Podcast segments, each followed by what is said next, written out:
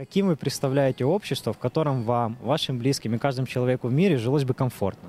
Когда люди будут вместе и едины, так будет намного лучше. Тоді, коли людина думає і ще й про інших, Е, коли люди один одному допомагають і один одного завжди підтримують. А длительность рабочего дня, вот какой бы вы хотели, чтобы она была? Кожна людина має собі вибирати сама, скільки хочеш, стільки працюєш. Образование, я думаю, вот сейчас очень популярны курсы, то есть чтобы человек э, после школы мог пойти, что, что ему интересно, а не отучиться для диплома. Каким видите созидательное общество, образование, медицину? Мне кажется, что медицина это, конечно, ну, в наше время круто, но она достигла хорошего уровня, но ей еще есть к чему тянуться и куда расти. И, конечно, хотелось бы, чтобы она была более доступной. Хотелось бы, чтобы человек, во-первых, да, действительно выбирал, куда бы он хотел пойти. Наверное, чтобы это было не, не то чтобы сразу после школы, но там, чуть дальше, вот, чтобы у него было больше времени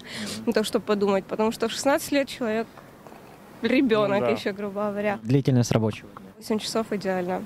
Ну, конечно, хотелось бы меньше, но это всегда хочется. И хотелось бы 4 дня, а не 5. Образование не обязательно должно быть бесплатным, пусть оно будет платным, но оно должно быть качественным.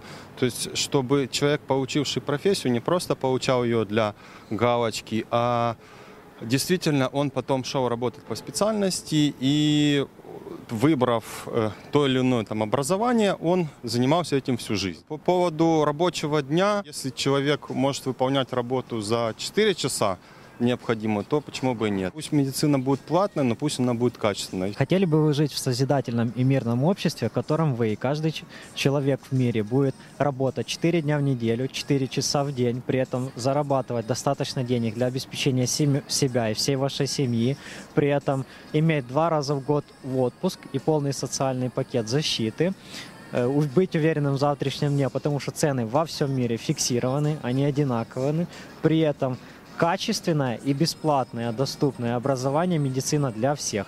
Я би хотів в такому е, світі жити, в такому суспільстві. Красиво, ну, интересно, можно было бы себя посвящать каким-то своим увлечениям, хобби. Хотелось бы, ну, потому что то, что вы писали, это идеальная жизнь. На платформе международного общественного движения «АЛЛАТРА» людьми со всего мира реализуется модель общества, в которой будут удовлетворены потребности каждого человека. Ее формируют сами люди.